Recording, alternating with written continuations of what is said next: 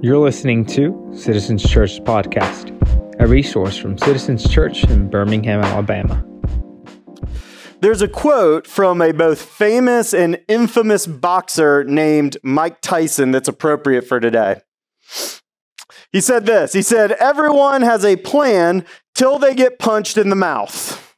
Amen? Something like an amen? Because in this passage, Peter had a plan. And he let Jesus in on the plan in John 13. If you remember back, John 13 33 says this. They're over the Passover dinner table. Jesus says, Dear children, I will be with you only a little longer. And as I told the Jewish leaders, you will search for me, but you can't come where I'm going. Verse 36 Simon Peter asks, Lord, where are you going? And Jesus replied, You can't go with me now, but you will follow me later. But why can't I come now, Lord? Peter asks. I'm ready to die for you. Jesus' plan is whatever happens next, God. You've talked about betrayal, you've talked about dying, you've talked about being arrested. I am here for it to death. Nothing will separate us. That's my plan as the leader of the disciples. Jesus tells them the truth, not to mock them, but to love them. Jesus answered, verse 38, Die for me. I tell you the truth, Peter. Before the rooster crows tomorrow morning, you will deny me three times that you even know me. You're not even close to dying for me level plan. You're going to struggle with admitting you know me.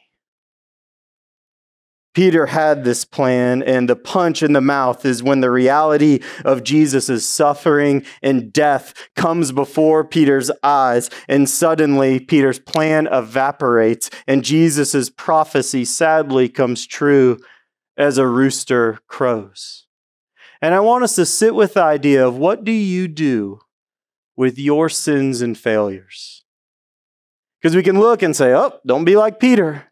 But I don't know if that's the point of the passage, really. I think the point of the passage is to see Peter's sin and failures and realize Peter's just like us. And as we look at this passage, both looking at Peter and Jesus, to learn what to do when we're found not faithful, when we fail, when our plans get punched in the mouth, and we don't know what to do. Look with me at verse 12. It's Jesus leaving the brook of Kidron in chains with these soldiers. Let's look what happens next. So the band of soldiers and their captain and the officer of the Jews arrested Jesus and bound him. And first they led him to Annas, for he was the father-in-law of Caiaphas, Caiaphas, who was the high priest that year. It was Caiaphas who had advised the Jews that it would be expedient, it'd be a good idea that one man should die for the people.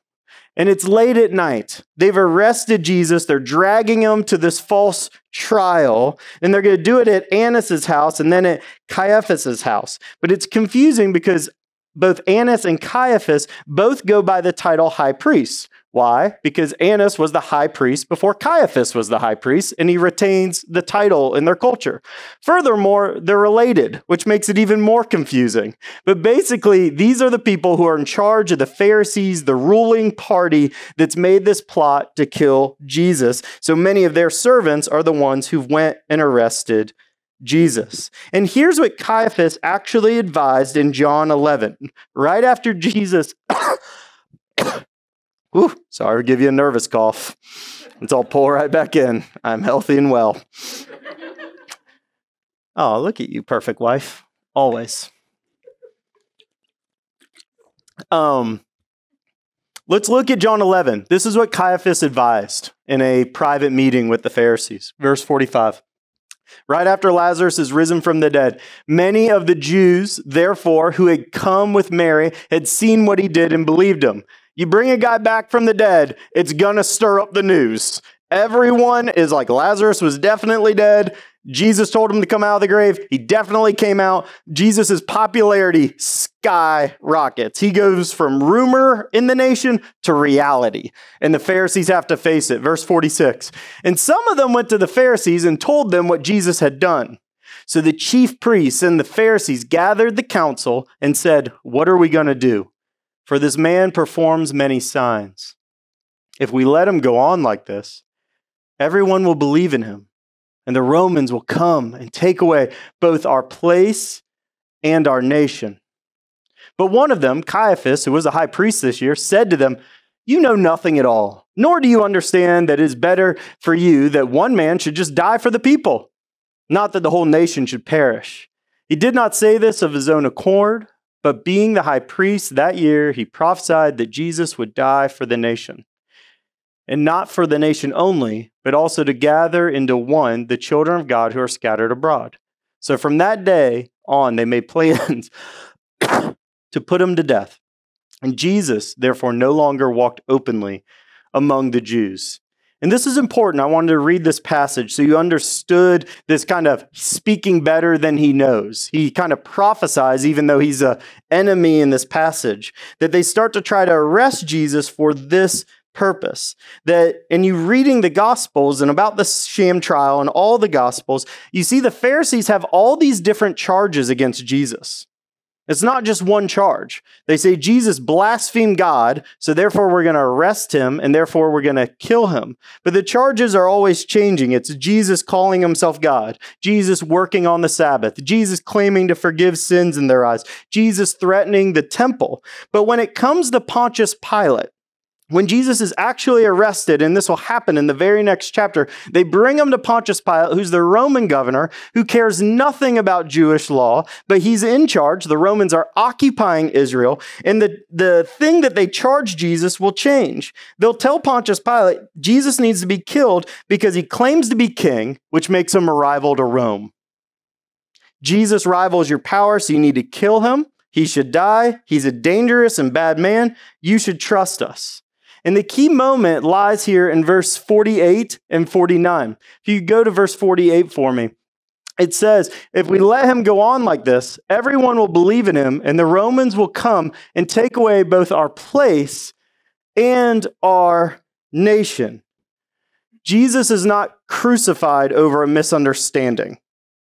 Jesus is not crucified over a theological debate. Jesus is crucified by these leaders over power. They are worried if he keeps getting popular, all the Jewish people will follow Jesus and his disciples, and the Romans in charge will happily break up their power sharing agreement with the Jewish leaders, these Pharisees, and just make one with Jesus. And we know that's crazy talk because if you're listening to Jesus' words, Jesus is running around saying things like John 3:16. For God so loved the world he gave his one and only Son, that whoever believes in him shall not perish but have eternal life. Jesus is trying to save the world, including the Pharisees. He is not here to do any political jockeying or to do a takeover of that kind. But deep down, the Pharisees are very worried that if Jesus keeps getting more popular, then we'll lose our place at the table. They'll have no need for us. And so, from that discussion onward, where Caiaphas says, let's just kill him, let's get rid of the one man to save the nation. And he speaks better and he knows as this death will result in the salvation of all peoples everywhere, gathering the children from all places. But it's important for us to see that the Pharisees aren't making a misunderstanding. It boils down to a Pharisee's love of power instead of God. And that's the sin of idolatry. For us, idolatry is when we love, obey, or worship anything above Jesus. Doesn't matter what it is, but in this case, it was power. It was losing their seat at the table. And the Pharisees, we see, are a very religious people, but they are far from a faithful people. They are not faithful lovers of God who are misguided or people who just love rules when we throw around, hey, don't be a Pharisee. It's not just people who got mixed up and love rules. These are people who are very religious, but just plain evil.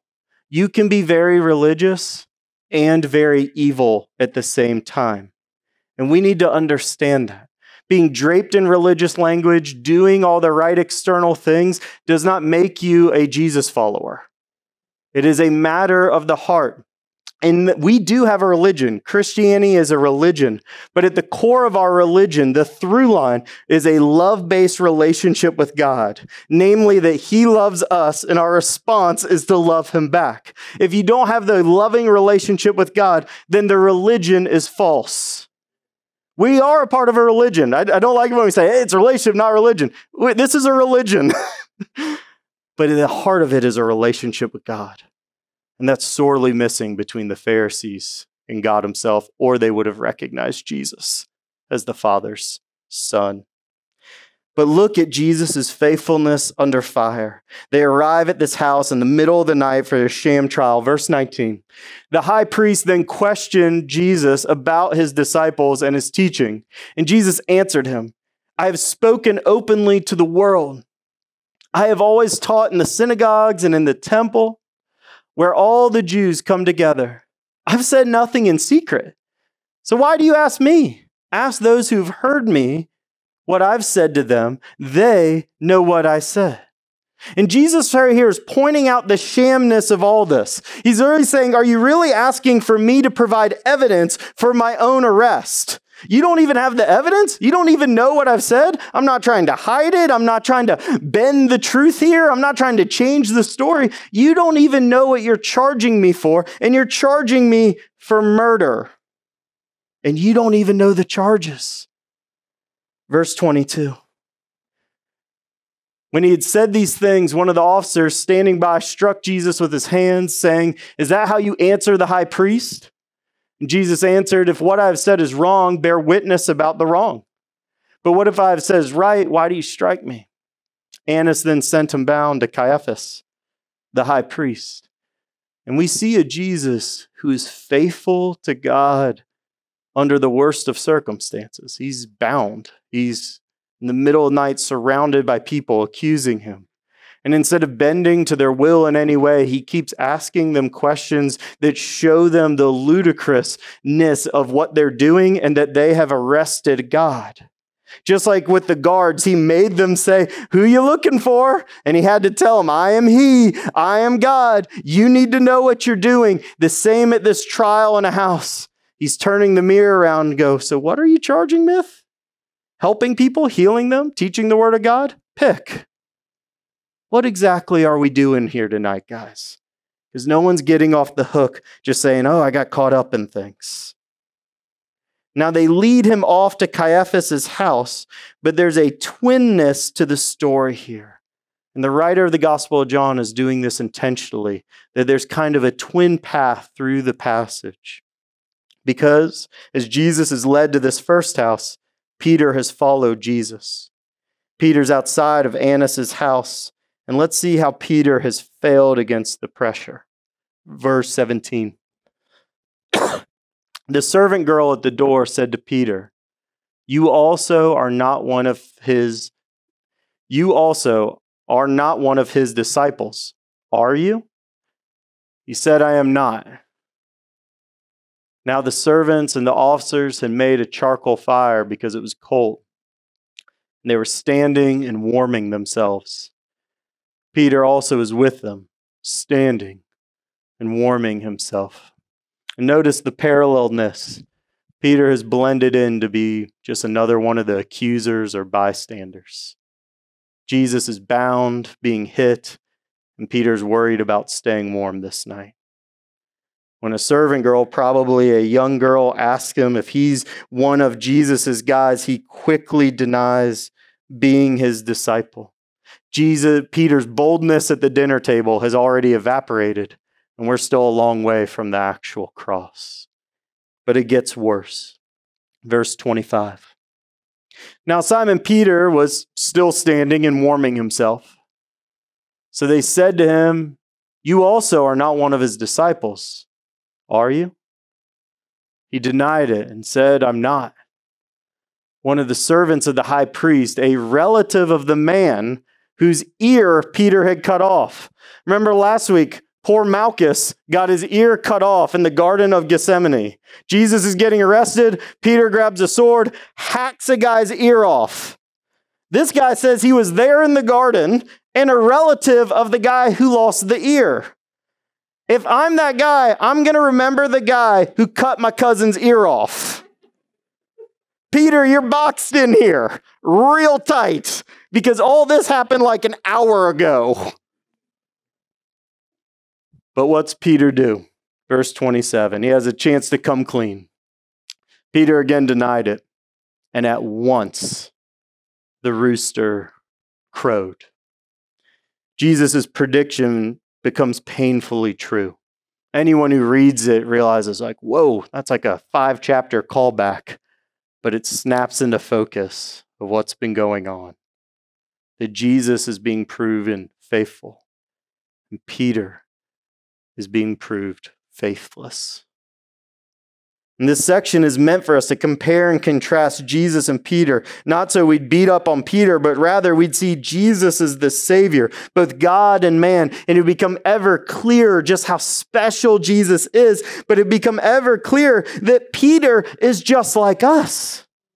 Peter's just a man. He's just a person. He's a sinner with real flaws. And I want to look at this chart to see the parallelism that's been running this whole time through the Gospel of John, this whole section.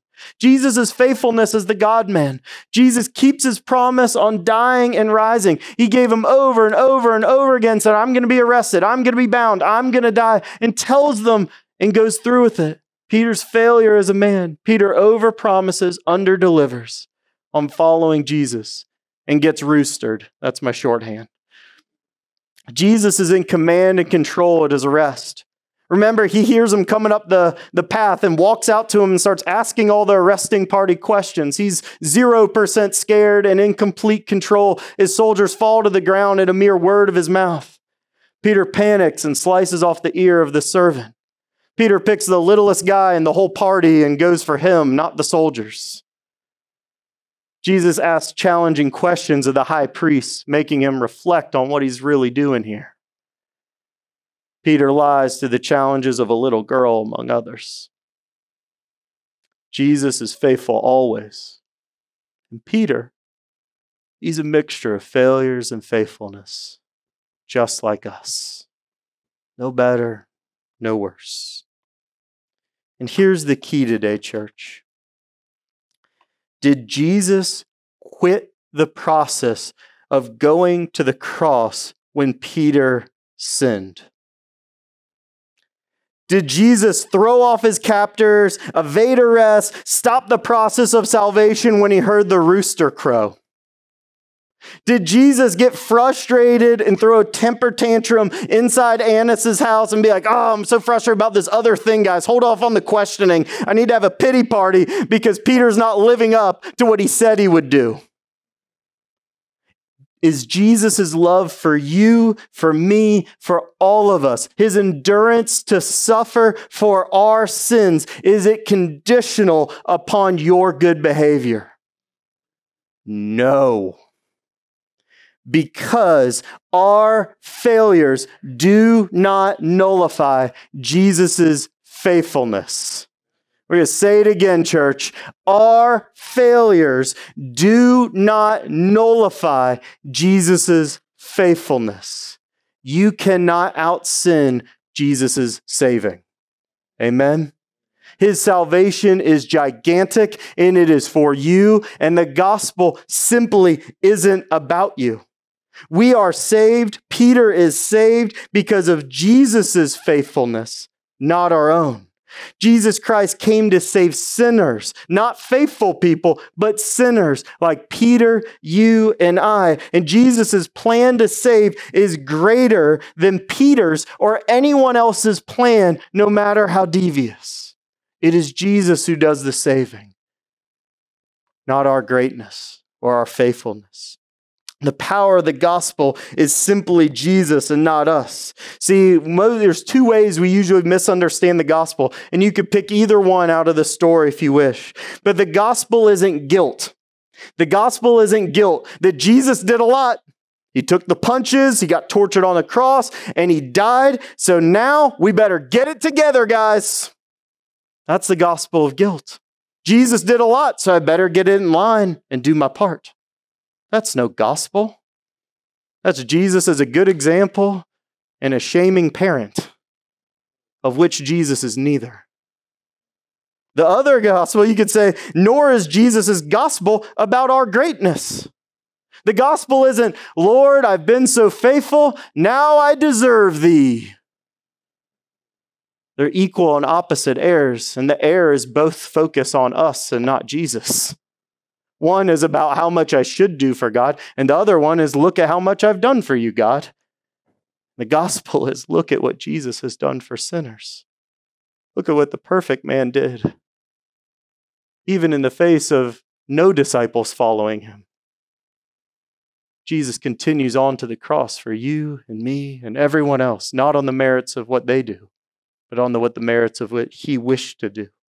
The heart of the gospel is about Jesus. Jesus' willingness to obey God the Father to his glory and to love us at the great cost of his own innocent life being shed. He loved us until death and past.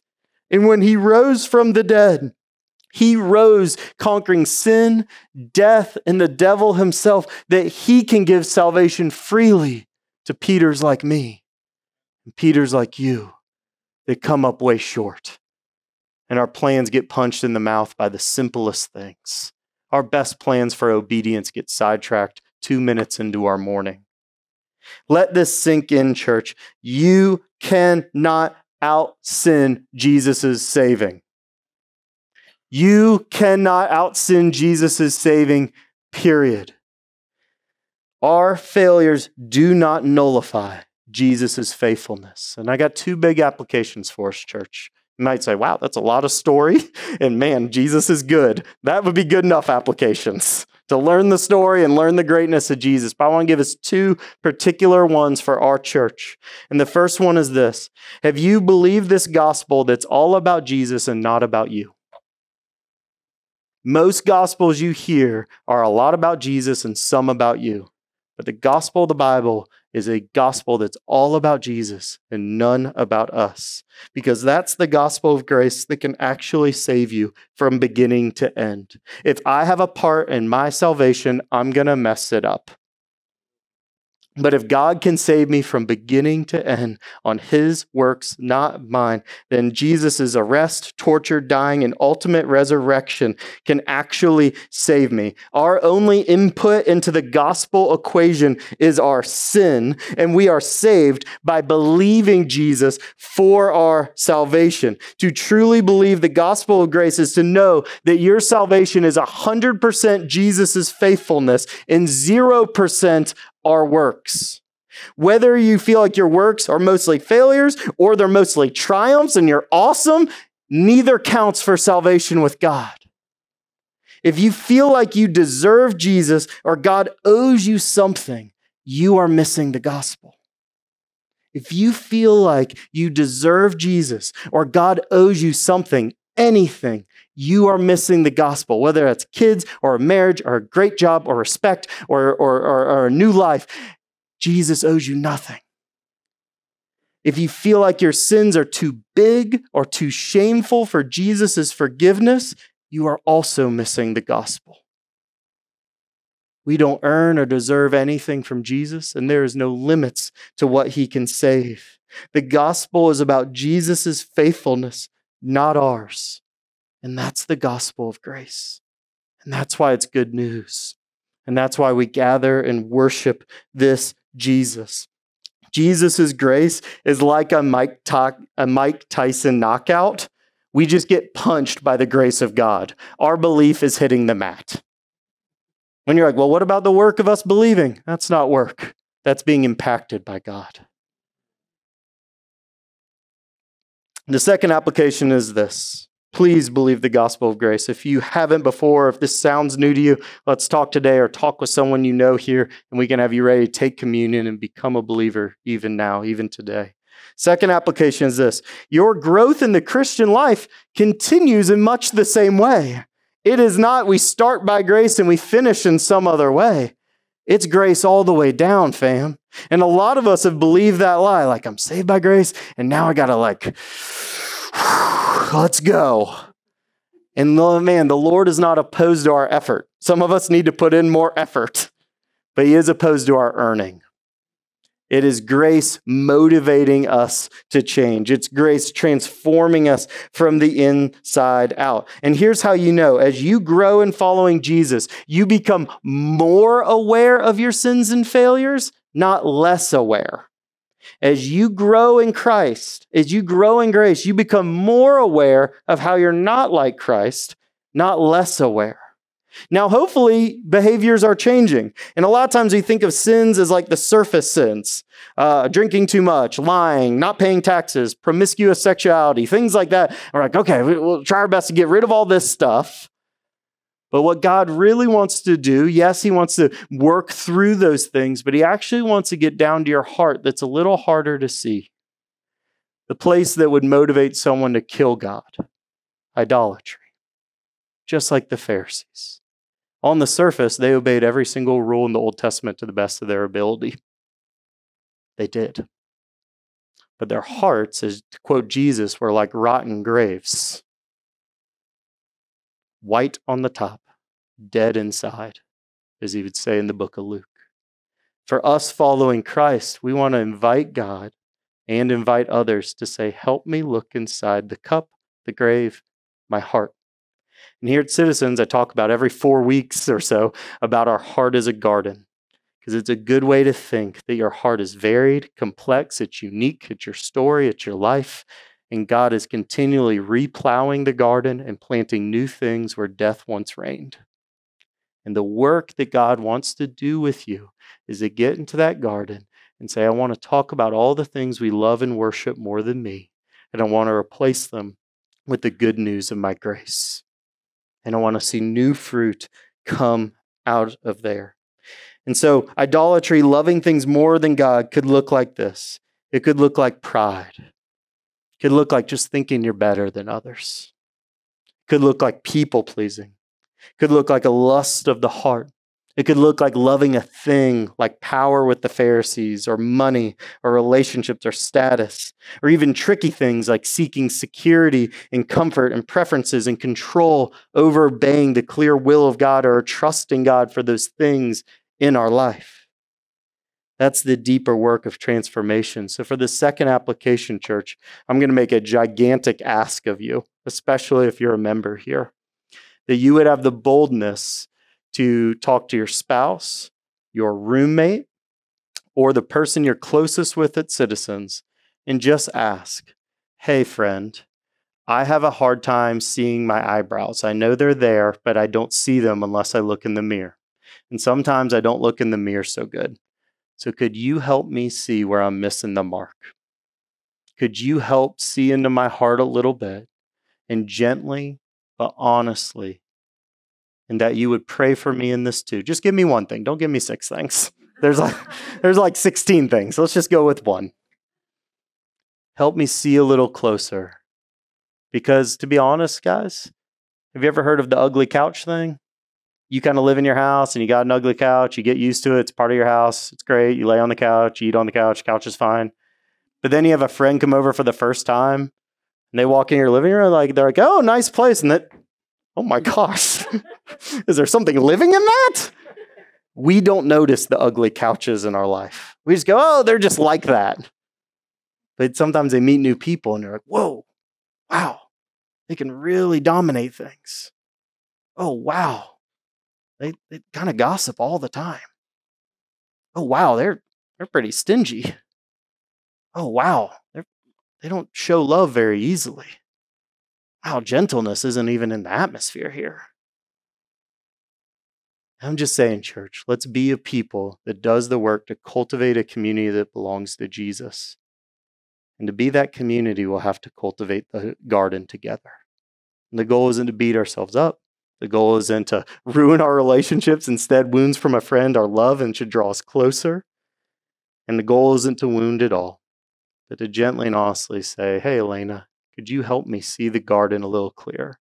Where are some dead spots? Just one dead spot. that we could plant something new. You've been listening to the Citizens Church podcast. Special thanks to Murphy DX, who recorded our theme music. If you'd like to learn more about Citizens Church in Birmingham, Alabama, you can visit us on our website at citizensbhm.com or on the usual suspects Facebook, Twitter, and Instagram.